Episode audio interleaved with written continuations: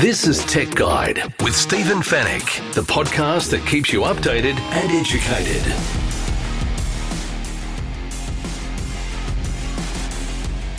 Hello and welcome to Tech Guide, episode 487. Thank you for listening once again. My name is Stephen Fenech. I'm the editor of techguide.com.au. On this week's show, electric vehicle shipments are set to dramatically increase in 2022.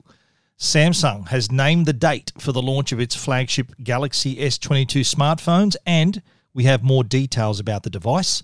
And Norton has released new anti track software to stop sites tracking you. In the Tech Guide reviews, we're going to check out the Samsung S21 FE 5G smartphone, Denon's new soundbar that can connect to any TV, and the must have device for outdoor enthusiasts to keep them safe. And we'll also answer all of your tech questions in the Help Tech Guide Help Desk. And it's all brought to you by Netgear, the company that keeps you connected and Norton, the company that keeps you protected.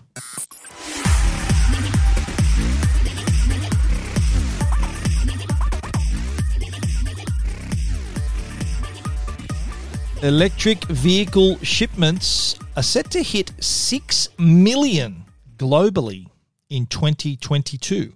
And that's up from 2021 when there were 4 million shipments. So that's a 35% increase from the previous year. The other thing that's increasing, and this sort of goes hand in glove with whenever there's a surge in EV shipments, there, of course, has to be more global public charges as well. According to this research from Gartner, the public EV charges are also going to rise from 2.1 million units. They're going to rise to, to 2.1 million units in 2022. That's up from 1.6 million in 2021. So EVs, I think uh, there's still a little bit of reluctance for people to to invest in an electric vehicle. Not not from me. I've been a Tesla driver for coming up to four years now, and it's it's been a fantastic uh, decision. I think because a, I have a place here at home where I can charge. So I've got solar panels. So the, the, the majority of the charging or topping up my battery is done here at home. And, and as with other Tesla drivers, the stats show that 95% of Tesla owners charge their cars in their own driveway at home. So I think what, what people though have a little bit of anxiety about is uh, the long distance, the, the, the journeys, the, the long drives. And uh, I can tell you, because I have done a few drives in my car, that there is plenty of charges up and down the east coast of Australia and expanding around the country as well. So I think that once we get into the full swing of EV sales, even more shipments hitting our shores, there will be more places than ever before where they will offer EV charges. And I think what we'll see in in the near future uh, service stations. So you think about it, petrol stations are, are everywhere.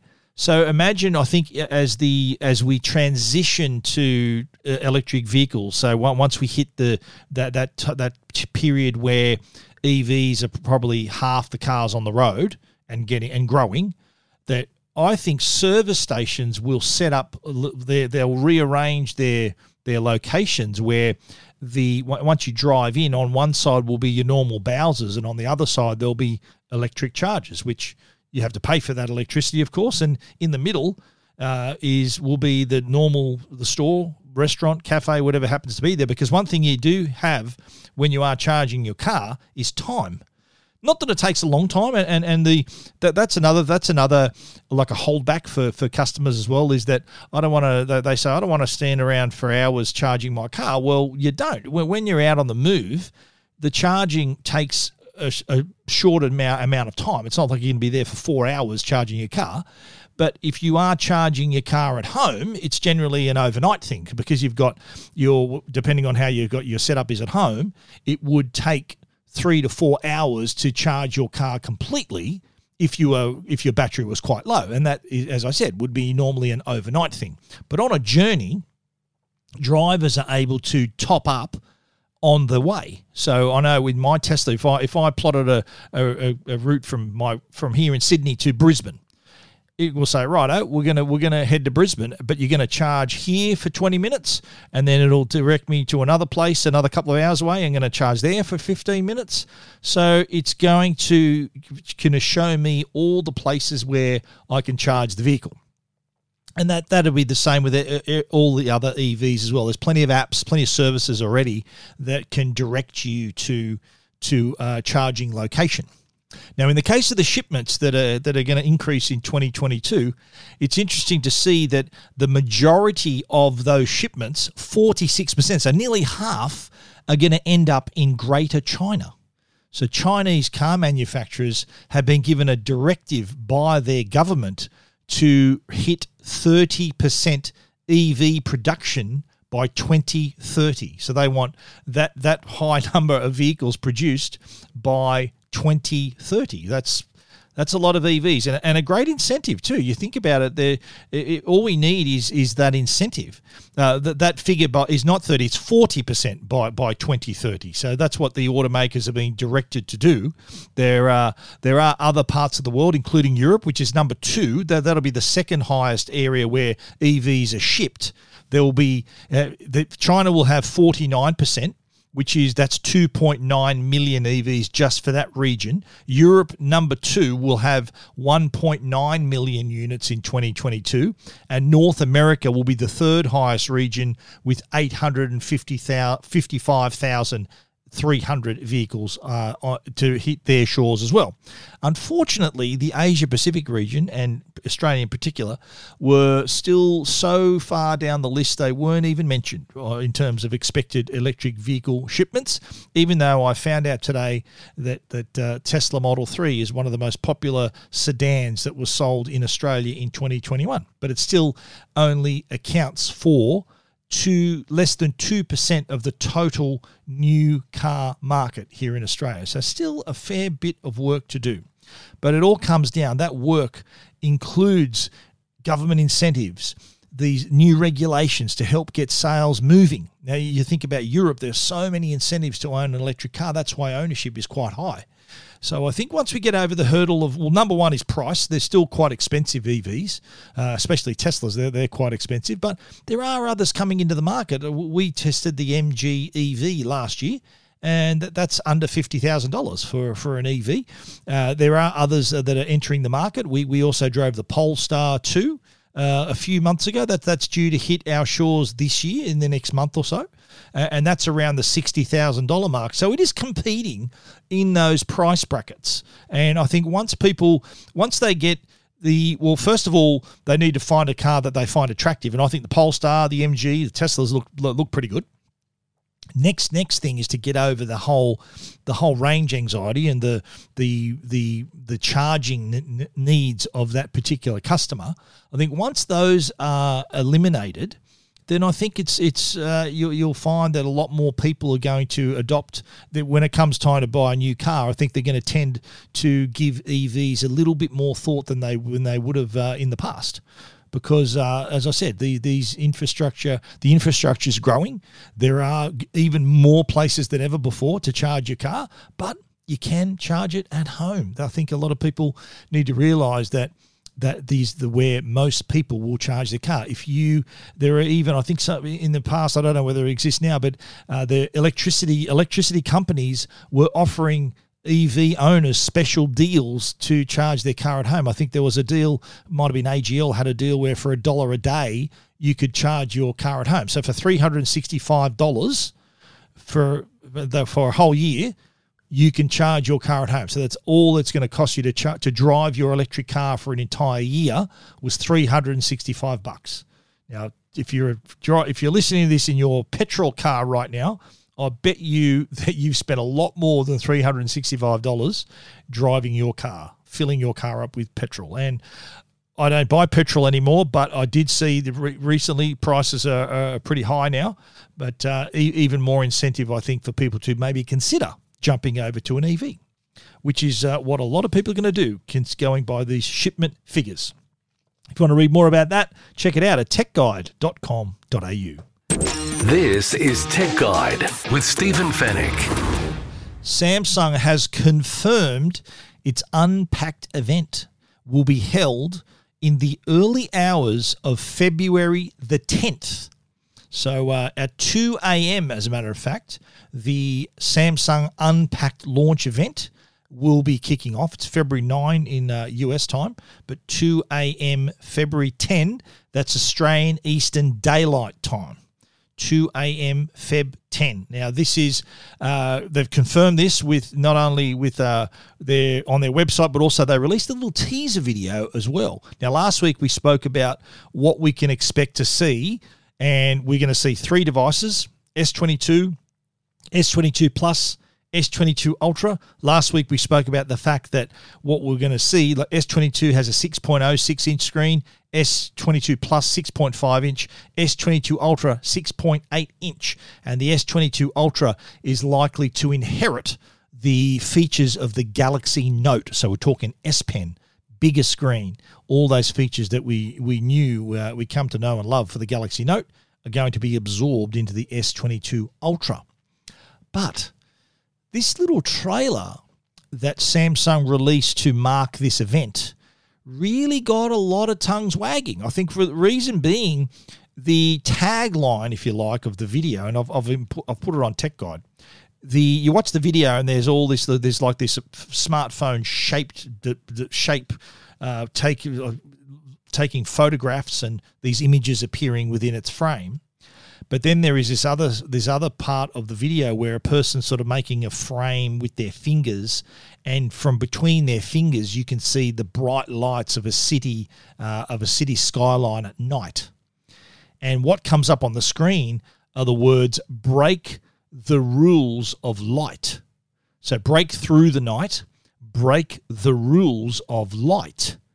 And I don't know about you, but that says to me that that must be new camera technology for low light photography. So uh, that's always been kind of the, the holy grail of smartphone cameras is to be able to take really good photos in low light. And they've been great in, the, in over the years, but it appears that Samsung might have made a bit of a breakthrough here.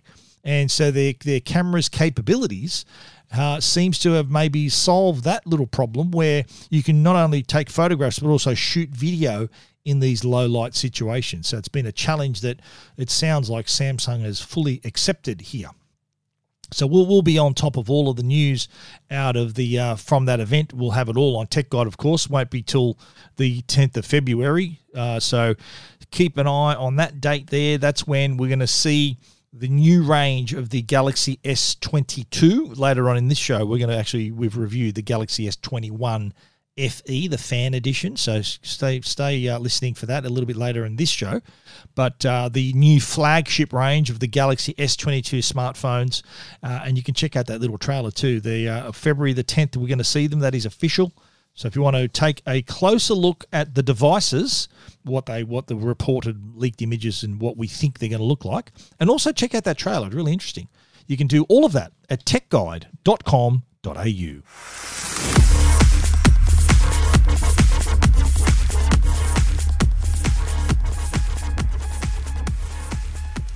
Now, a lot of people don't realize that whenever they're on the internet, they're being tracked. There is when what, what we're searching for, the sites we're visiting, this data is gathered and sold and shared so that we become better targets for advertising. That's the main reason behind it. There are maybe some other nefarious uses of that data, but I think a lot of people don't realize that they're their privacy is sort of being compromised because it doesn't actually know our, our birth date and phone number and address, but it knows the sites we visit, what we like, where, we go, and this is this kind of builds up a profile of, of users. And these companies that are these websites and third party companies track our searches and collect all this little these little bits of personal data and that becomes then their little guide on how to get our attention with advertising. And I'm, I'm, sure you've seen this. I'm sure all of you have maybe Googled, uh, you might be researching a holiday, although not in the last couple of years, but you might have been, I don't know, searching for a certain type of shoes or a, a destination or some type of product. And then suddenly you're seeing all these ads popping up on various sites. No matter you might go to Facebook or Instagram, there's an ad served up to you, or uh, on on on my website. I've got Google Ads on my website that will change that will be served determined determined by what you've looked at. Like uh, my my dad uh, keeps telling me that oh yeah I saw these ads on your site for for such and such, and it happened to be stuff that he happened to have re researching himself. I said, oh, well, Dad, that's that's what you see when you come to my site because I do have some Google ads there, but other people see something different depending on where they've been and what they've searched for, and and so he, he didn't realize that as I'm as I'm sure a lot of you don't. But I'm sure that you have noticed how do they know about this search that I did? Well this is why. These trackers they follow you from site to site so what Norton has done, and Norton, uh, one of our great sponsors here, so uh, completely transparent. Norton, a great sponsor of our Tech Guide podcast, has been for many years. Their latest product is called Anti Track. This is new software that helps increase your online privacy by blocking or preventing websites and other third party companies from tracking your searches and collecting your personal data. Now, at the moment, AntiTrack is either an app or a browser extensions for Windows PCs. So you can have a bit more control over your privacy, secure your personal data. Uh, so the company is actually Norton LifeLock is the is the name of the company behind the software, and that's part of Norton, of course. But this is a Windows only for now, but Uh, Mac users and iPhone users in particular would have known that Safari has long had a, a, method with each new version has long had a, a way of of minimizing your tracking. And in fact, iOS now, so if you're an iPhone user, an iPad user, your that software had an update last year that allowed you to pick and choose which apps could track you or not. So again, really creating a lot more knowledge and visibility about this very process that you now have control. So this is what Norton is bringing to Windows users so they can have a bit more say on what sites can and can't track them. Now, they Norton released the Consumer Cyber Safety Pulse report, and they found that advertising trackers can see up to 73% of an average user's browsing history. Now, that's a lot. During a typical week, customers encounter, so users of the internet encounter 177 tracking organizations. That's just typical week. There's sometimes more, sometimes less, with more than half of those trackers within the first two hours of browsing. So that means if I say I decided, right, I'm going to clear my browsing history every single day, it would only take about two hours to come across 50% of all trackers. So what the Norton anti-track tries to do or can do can hide your per, your identity to shield you from tracking and fingerprinting attempts. Fingerprinting is another method where they can track you based on your device, your type of browser, your location. So these are little things they use to try to still identify who you are and what you're looking at. That's called fingerprinting. So they can you can, it'll help shield you from that. So you can now, if you've you're using Norton AntiTrack, you can visit sites more freely and without without sacrificing speed as well because the trackers could potentially slow down your browser a little bit because it's it's it's it's harnessing your information I didn't realize that it, it affected speed, but uh, it actually does. So those people are complaining about their slow internet. Well, it's it's not the NBN; it's these bloody trackers that are that are weighing us down look, every, everyone is being tracked every single day, and we do leave a bit of a trail, a bit of a digital footprint. And these are gathered from cookies, fingerprinting, which I mentioned, profiling. So there's many ways that the data can be gathered, but also many ways it can be used. And mainly, it's to target advertising and information. So it, it can have some influence on where you go and what you look at online. So it puts these things in your eye line when you're on the internet. And as I mentioned earlier, if you do a search and then go to Facebook and these other sites, you're seeing the same. These trackers are the ones that are that are following you around the internet. So if you don't want that, Norton Anti Track is the answer. If you're on iOS, you kind of have this control anyway. But the uh, Norton Anti Track, the key features include anti fingerprint capabilities, as I said. So, what this does, it masks users' unique identifiers. So, we're talking about their IP address, their location, their device they're using, operating system, font size, screen resolution. These are all things, these are all little bits of information that helps profile you to fingerprint you as a user. They say, right, Steve's using a Mac, his IP address is this, his location is this, his operating system is this. If they see all of these variables, uh, these common set of variables, they know it's me. That's what fingerprinting is all about. It also can uh, block tracker cookies. So these cookies, they're the things that, that follow you around. It, it help block cookies that are attempting to track your browsing history and collect your personal information. And it'll also speed up your browser too. As I mentioned, if, if there's nothing tracking you, these trackers, uh, if they're loading in the background, if you can block that, that means your website's going to uh, load a lot faster.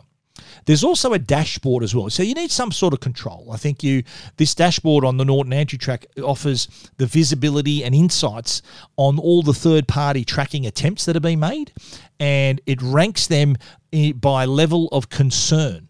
And it also allows you to pick and choose. You might want to be tracked on certain sites if that's your choice. That, that, it gives you the choice to allow certain sites and apps to track you. That's entirely up to you.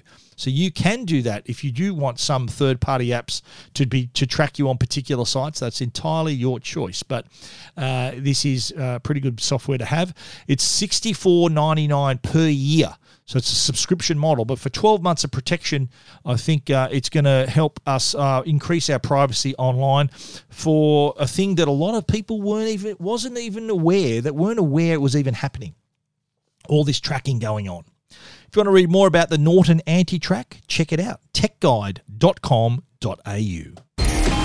Keeping you updated and educated. Tech Guide with Stephen Fenech.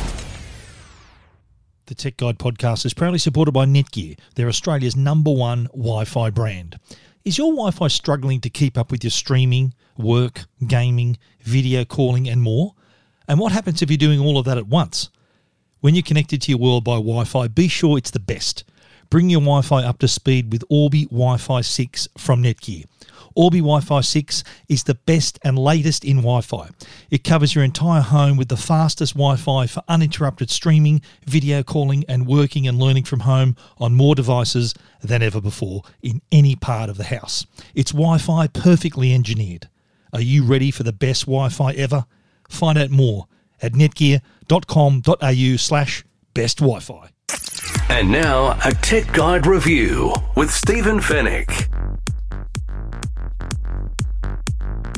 Kicking off the reviews this week, we are talking about the Samsung S21 FE 5G smartphone. Now, this was launched during the Consumer Electronics Show. I was in Vegas when this was announced. I actually had a look at it, had, had a hands on look at it while I was in Las Vegas, and uh, I see that it's a it's a, a nice device. A few colors available. Sort of it, it sort of puts all the the favorite features in one place.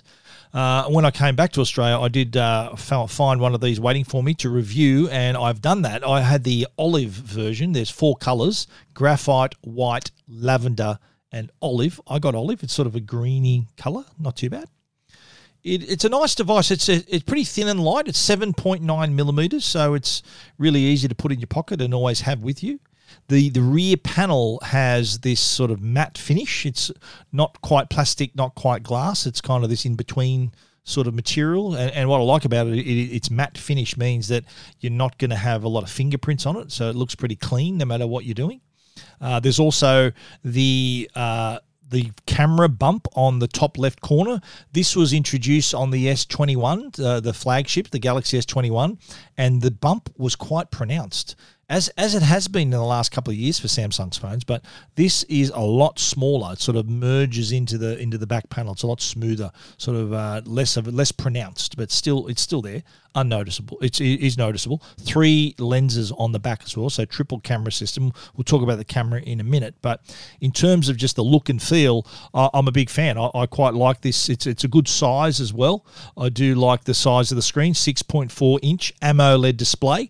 It does also have the 120 hertz adaptive refresh rate. So w- what I like about this phone, and I say this in my review, this is kind of like a greatest hits album by Samsung. So what they've done is they've they've looked at the S21 and perhaps even the S20 before it, and they thought, okay, what were all the features that people liked, and let's put them in a more affordable device. And by more affordable, I'm talking under a thousand bucks, nine hundred ninety nine dollars. So you've got great design, good camera system, really nice screen, adaptive refresh rate, good security. It's got in-screen fingerprint reader, and, and many others yes, you can buy cheaper Android phones that have maybe just as good a camera, but you'll find with those cheaper Android devices, that's kind of the only tentpole good feature. The other features are pretty pretty mediocre. So what I like about the S21 FE is that yes, it's more expensive than those other Android phones, but it does have a good camera, really nice screen, 5G. It's got all those consistently uh, high features that rather than having one or two really good features and the rest being pretty ordinary. This gives you good features above average features across the board. And FE is short for fan edition. So they know this is one for the fans. So uh, if you don't want to wait for the S22, which is out in a couple, we'll, we'll see it in a couple of weeks. Uh, you might want to check this one out because it does have all the most of the features on the S21, not all of them, but it does have the the similar look and feel and also the range of all those those consistently high quality features that people are looking for. Uh, now let's talk about the camera, the Galaxy S21 FE 5G triple camera system. So it's made up of a 12 megapixel ultra wide, 12 megapixel wide, 8 megapixel telephoto, and it has 30 times optical, oh sorry, digital zoom. I wish it had optical zoom. 30 times digital zoom.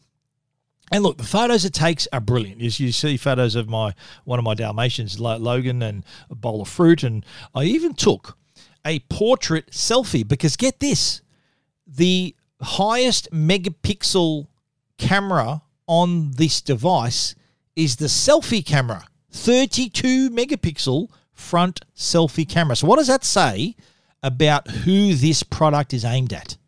It's aimed at those youngins, the young, savvy users who love taking their selfies.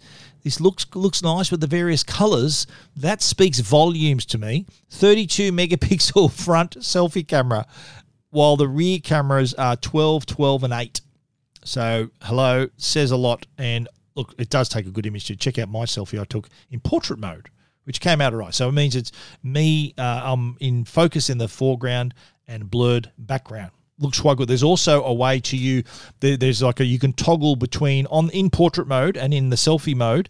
You can also choose a wider angle. So say you're with a lot of people, or you want to fit in sort of more of what you're standing in front of, a landmark or tourist attraction or whatever, wherever you happen to be. It does that as well in the camera. So it's a smart little feature also.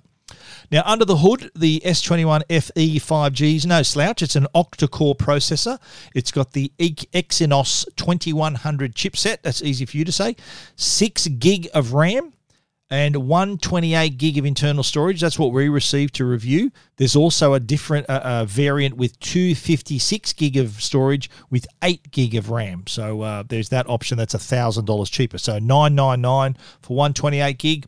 1099 for the 256. Uh, and fortunately, no expandable memory. I would have loved to have had a memory card slot here. Samsung normally come to the party with that. They haven't lately. So their folding phones never had it. And uh, I think the S21 did have it. I can't remember off the top of my head, but the S21 FE 5G definitely no no expandable memory slot. So you're going to have to probably lean pretty heavily on your cloud storage to access other data and files and photos and videos and things. So you can't store it all on your device. 128 gig, it might be enough for you if you've got maybe not as many photos and apps and stuff running, but uh, you uh, you may have to have some cloud storage if you want to have more stuff.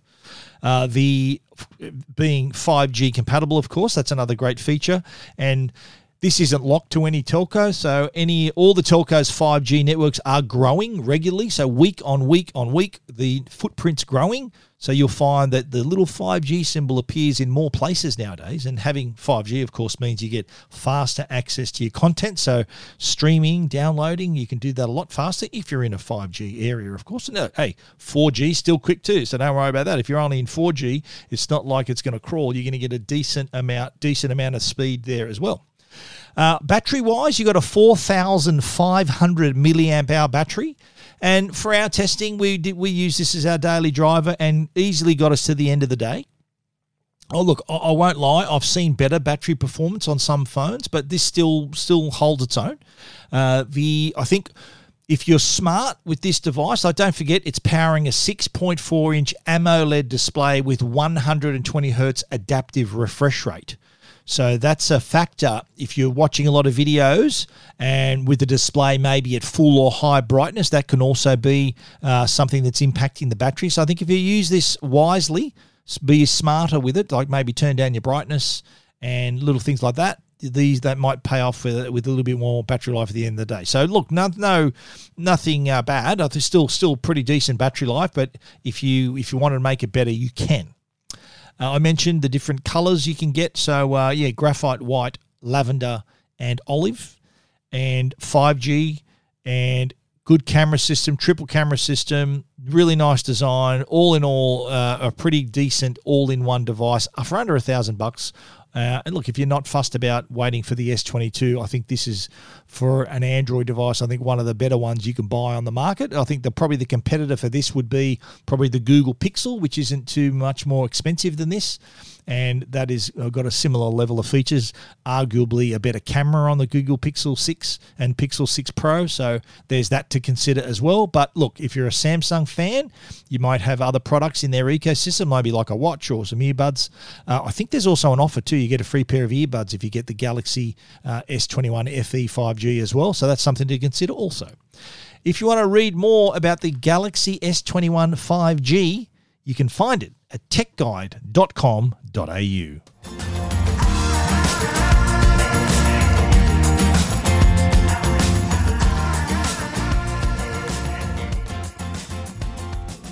Next up, we're talking about soundbars, and in particular, the Denon soundbar. This is the DHT S517. Now, Denon, as you know, a pretty well known audio brand, one of the market leaders in AV receivers. So they know a thing or two about putting speakers together.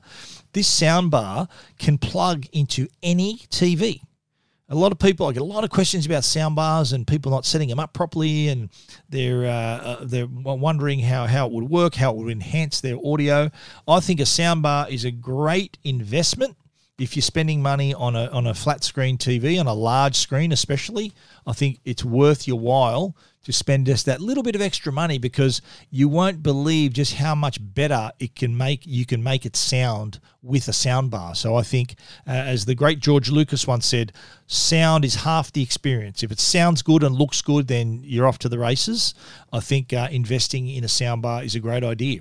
The Denon soundbar, though, uh, which is it's kind of uh, it's brand agnostic. So it doesn't doesn't matter what brand TV that you connect it to. I do tell a lot of people to stick with the brand. Say that they buy a Samsung TV. I'd recommend getting a Samsung soundbar because it's going to work even better with that brand of TV. Same thing for LG, Sony, all those other companies. I would stick to that brand of TV of soundbar. But you can step outside that if you want. Like there are others, like you know, Sonos have a soundbar, Denon, many other like uh, JBL have great soundbars as well, uh, and Yamaha, all these other companies. So if you do want to explore these, if you want to maybe spend a, a, little bit more, sometimes they're they're a little bit cheaper. So depending on your budget, depending on sort of what you want to achieve, there are plenty of choices, including the Denon. And what I like about the Denon is that it's affordable, 799 bucks. So that includes the soundbar and a wireless subwoofer. So you're getting 3.1.2 configuration as well as Dolby Atmos. So it's got these up firing speakers. So you'll hear left, right, bit of bass, some, and you'll hear the Dolby Atmos. So it's like coming from above you and around you. So it does provide a decent experience at a decent price as well.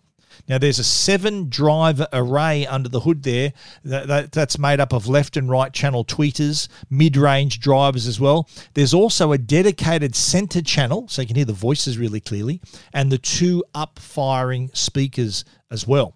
It works with a wireless subwoofer to create this really great sound experience.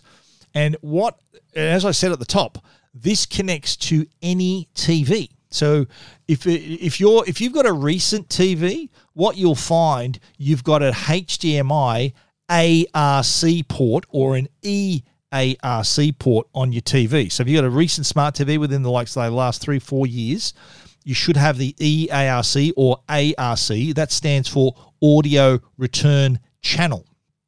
So there is a really clear indication on the back of the soundbar how to connect your TV. Now, if you happen to have an older TV, if you don't have the HDMI ARC, you can also connect using the digital optical output. That's this this much thinner cable that will connect to your TV. Most TVs have the optical in, uh, so that you can you can uh, an optical connection, so you can connect the optical cable, so you can still get all the sound through it, but just doesn't happen to go through the ARC. ARC is handy because the audio return channel means you could control the soundbar with your TV's remote, and it just syncs a little bit better. Uh, and if your TV, the other the other choice, if you want to uh, add uh, if so, if you don't have ARC and you want to add these other sources, you can connect directly to the 4K UHD HDMI input as well. So there's you can to connect to so the soundbar is connected via optical to the TV. Then you can connect your Blu-ray player, 4K player, or your gaming console directly to the soundbar. So you can still enjoy all of those sources and they'll come you can d- connect them directly so they'll come straight through the soundbar and your video of course will come directly from the TV so you're not going to miss out so no matter what type of TV you have whether it's new or old you can still connect this Denon soundbar and if your TV happens to be mounted on the wall it can also be mounted up there on the wall as well. I mentioned it had the dedicated center channel. It's got a feature called the di- a dialogue enhancer. So it takes that center channel and improves the clarity and intelligibility of the spoken content. I get so many people saying I can't hear them clear enough, and it can sometimes sound a bit muddled depending on what you're listening to it through through uh, you're listening to it from. But with this dialogue enhancer, I think that's gonna that can make a big difference for some viewers there. There's also multiple sound modes as well. So uh, if you're watching or listening, you there's movie mode, music mode, pure mode, and night mode. Pure mode uh, turns all the surround processing and other other characteristics off just to deliver just a pure music listening experience as well. Because you can listen to music through this, of course, because it's got uh, Bluetooth, so you can stream even when the TV's off, stream your music via Bluetooth, so it becomes your audio speaker at the same time. The Denon DHT S517 soundbar with wireless subwoofer it's going to be available in early February, which was now. Uh, it's going to be priced at $749, not 799, 749. And you can take a look at it at techguide.com.au.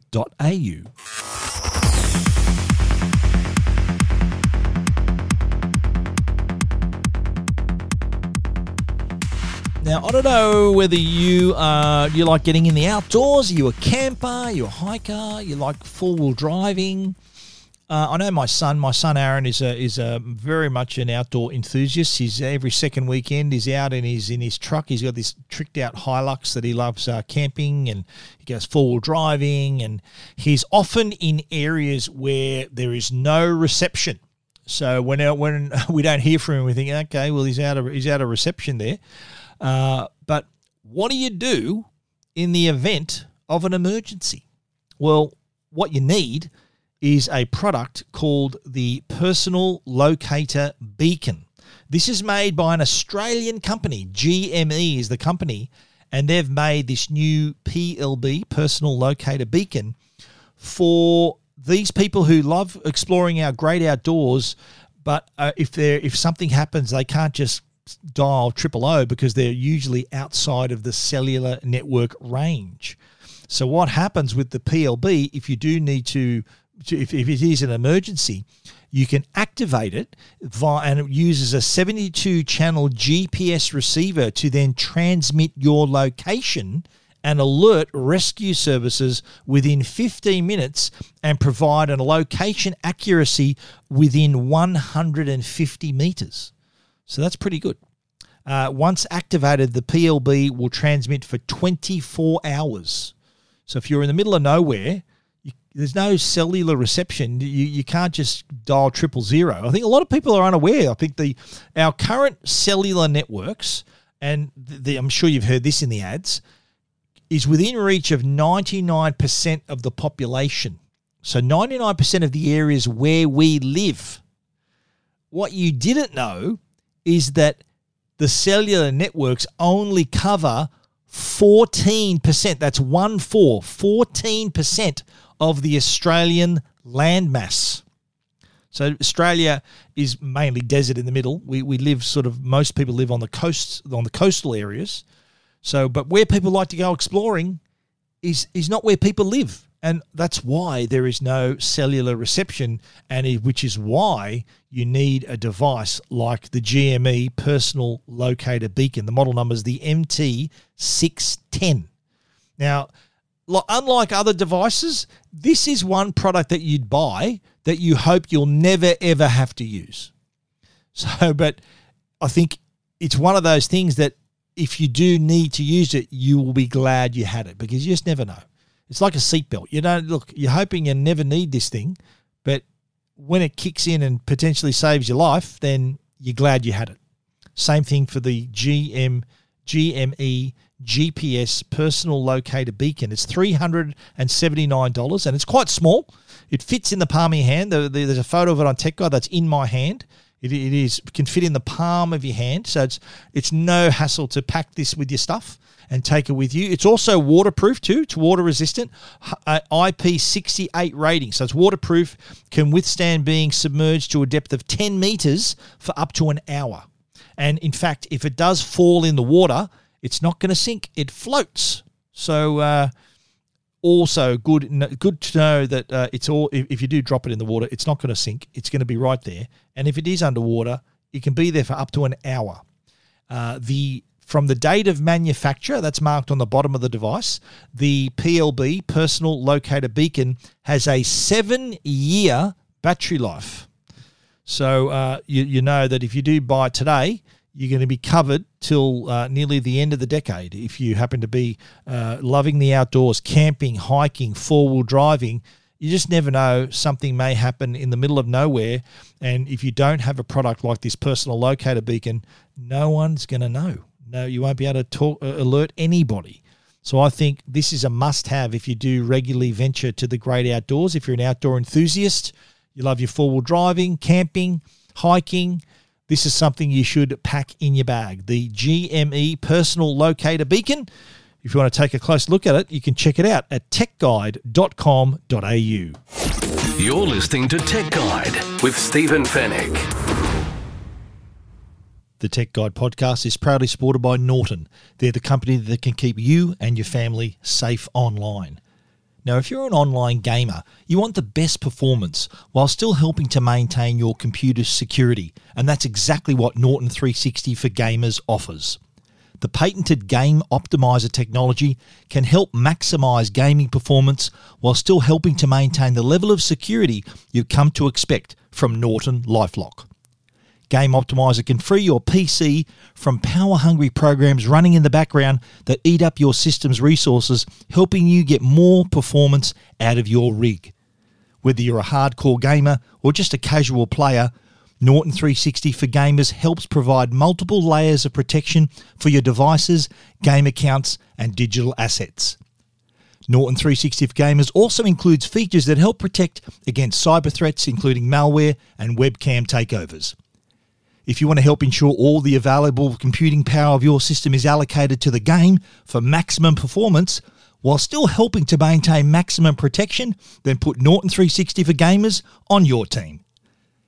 Listeners of the Tech Guide podcast will receive a 50% discount to a year's subscription of Norton 360 for Gamers by using the promo code Tech Guide when they visit au.norton.com forward slash Tech Guide. All your tech questions answered.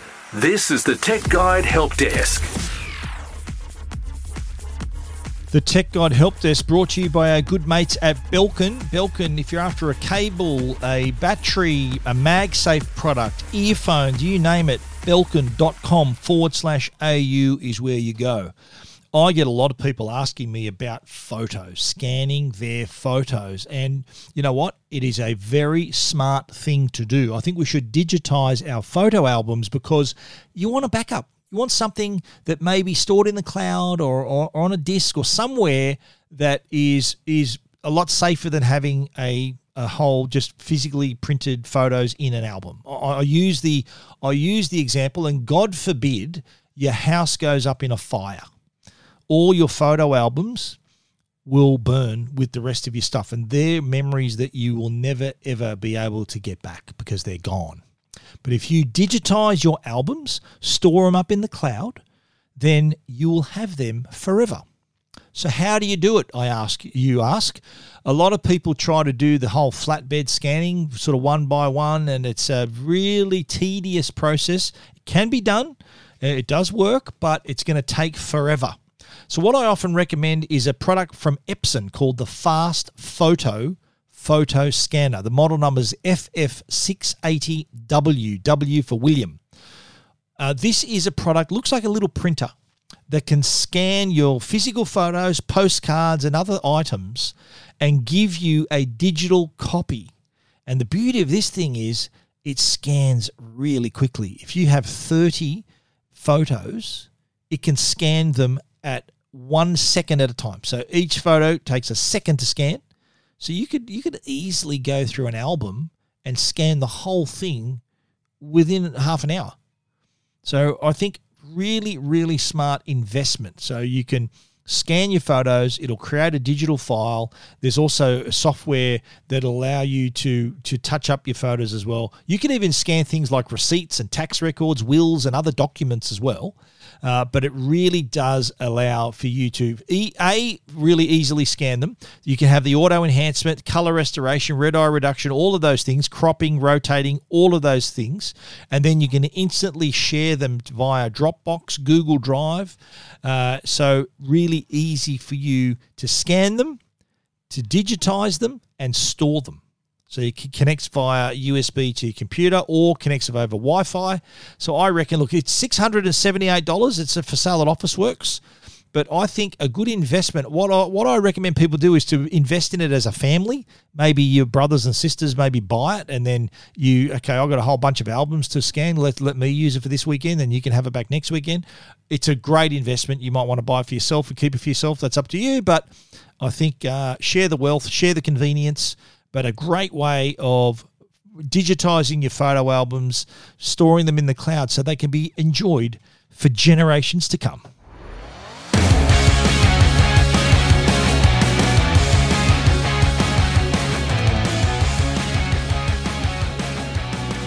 And that brings us to the end of our show for this week. If you need to find out anything else, you can find whatever we've spoken about at techguide.com.au. And if you want to get in touch with us, we'd love to hear from you. Info at techguide.com.au is the email address, or hit the Ask Stephen icon on the right side of the homepage. That will send me an email as well. We want to give our special shout out to our sponsors, Netgear, the brand you can trust for all your Wi Fi needs, and also Norton, the company that can keep you and your family safe online. Please support the companies that support the Tech Guide podcast. Thank you once again for listening. We'll be back with a brand new show next week. So until then, stay safe and stay connected. you